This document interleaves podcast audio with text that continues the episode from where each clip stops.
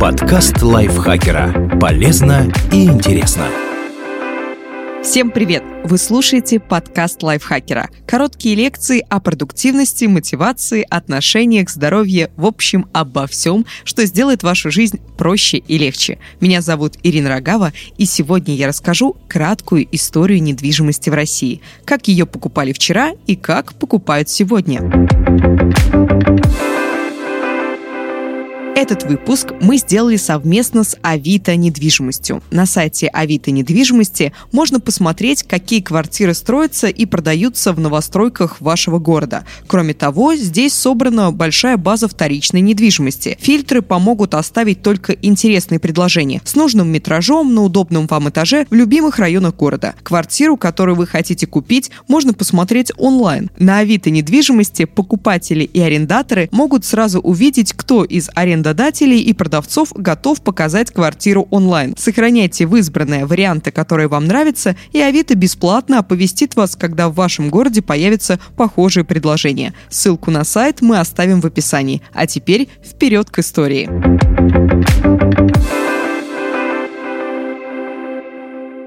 Как покупали квартиры раньше. 19 век – доходные дома и ночлежки в царской России. Купить или построить свой особняк в тот период могли только богатые и знатные люди. С ростом городов в позапрошлом веке Россия стала постепенно наращивать и темпы строительства многоквартирных домов. Особенно много их появилось перед Октябрьской революцией. Например, только в Москве с 1911 по 1915 год возвели 550 домов, но в них было невозможно купить купить квартиру только взять в аренду. Постройки назывались доходными домами и различались по уровню комфорта. Самые роскошные и дорогие дома барского типа размещались в центре города. В них селились люди с высоким доходом. Затем шли доходные дома для людей с хорошим жалованием, служащих банков, частных предпринимателей, акционеров. Небольшие квартиры снимали учителя и чиновники со средней зарплатой. И, наконец, рабочие арендовали коечное место в самых простых домах. В подвалах таких зданий часто располагались на ночлежки для самых бедных слоев населения.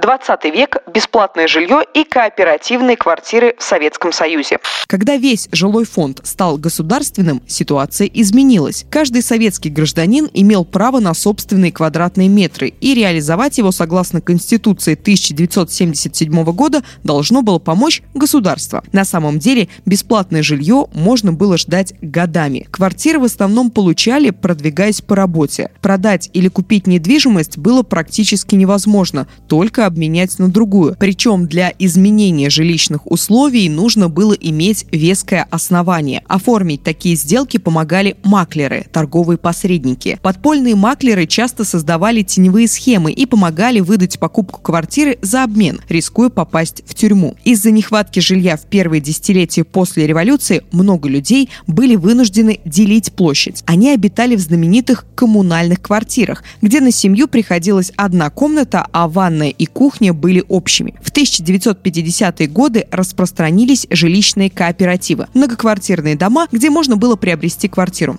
Как правило, кооперативы объединяли участников одной профессии – творческих людей, ученых, военных. Те, кто купили квартиру в кооперативе, уже не могли рассчитывать на бесплатное жилье. 21 век. Частная недвижимость и ипотеки.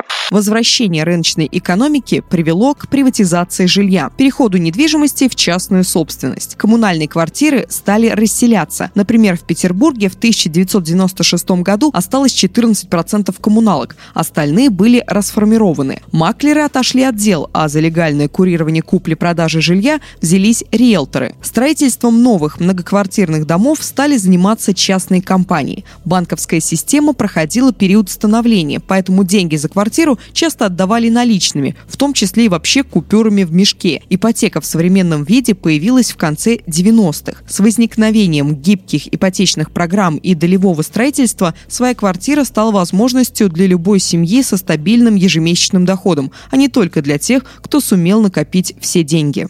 Как можно купить квартиру сейчас? Сейчас стать владельцем квартиры легче, чем когда-либо в истории российской недвижимости. Не нужно принадлежать к знатному роду или элитной профессии, выслуживаться до какого-то чина, искать теневого агента, который провернет сомнительную сделку. Квартиры стали возможностью обеспечить жильем семью и детей, способом заработка или инвестицией. Сейчас примерно 10 миллионов россиян снимают жилплощадь. Как правило, это молодые люди без детей и те, кто часто переезжает из города в город. Большинство людей или владеет собственной квартирой, или планирует ее приобрести. В среднем на выбор квартиры для покупки у людей в России уходит чуть больше трех месяцев. 92% людей начинают этот путь с поиска информации в интернете и в среднем делают 41 онлайн-запрос. Есть несколько способов стать владельцем собственной квартиры.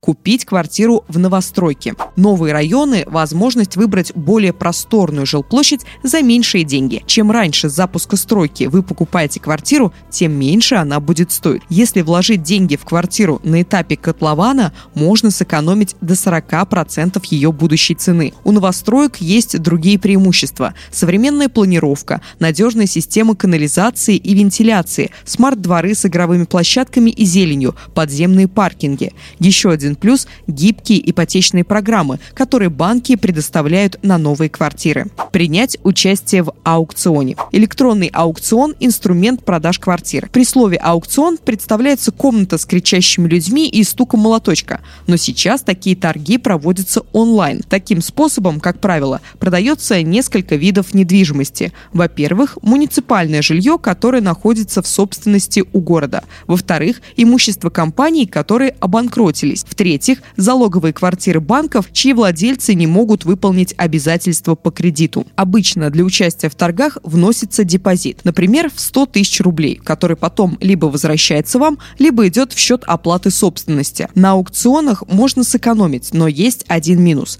Невозможно заранее предсказать выгодность сделки. Все будет зависеть от участников и предложений. Выбрать жилье на вторичном рынке. Сейчас рынок вторичного жилья на пике. В феврале 2020 года купили на 42% больше квартир, чем в январе. Эксперты прогнозируют, что из-за валютной нестабильности цены на вторичную недвижимость могут вырасти на 20-30% к концу этого года. Поэтому все, кто хотел приобрести обжитую квартиру в старом фонде, спешат сделать это до повышения цен. У вторичного жилья есть свои плюсы. Заселенный район, где ничего не строится, развитая инфраструктура. Иногда возможность не делать ремонт в квартире.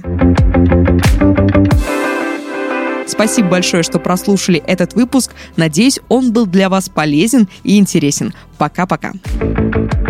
Подкаст лайфхакера. Полезно и интересно.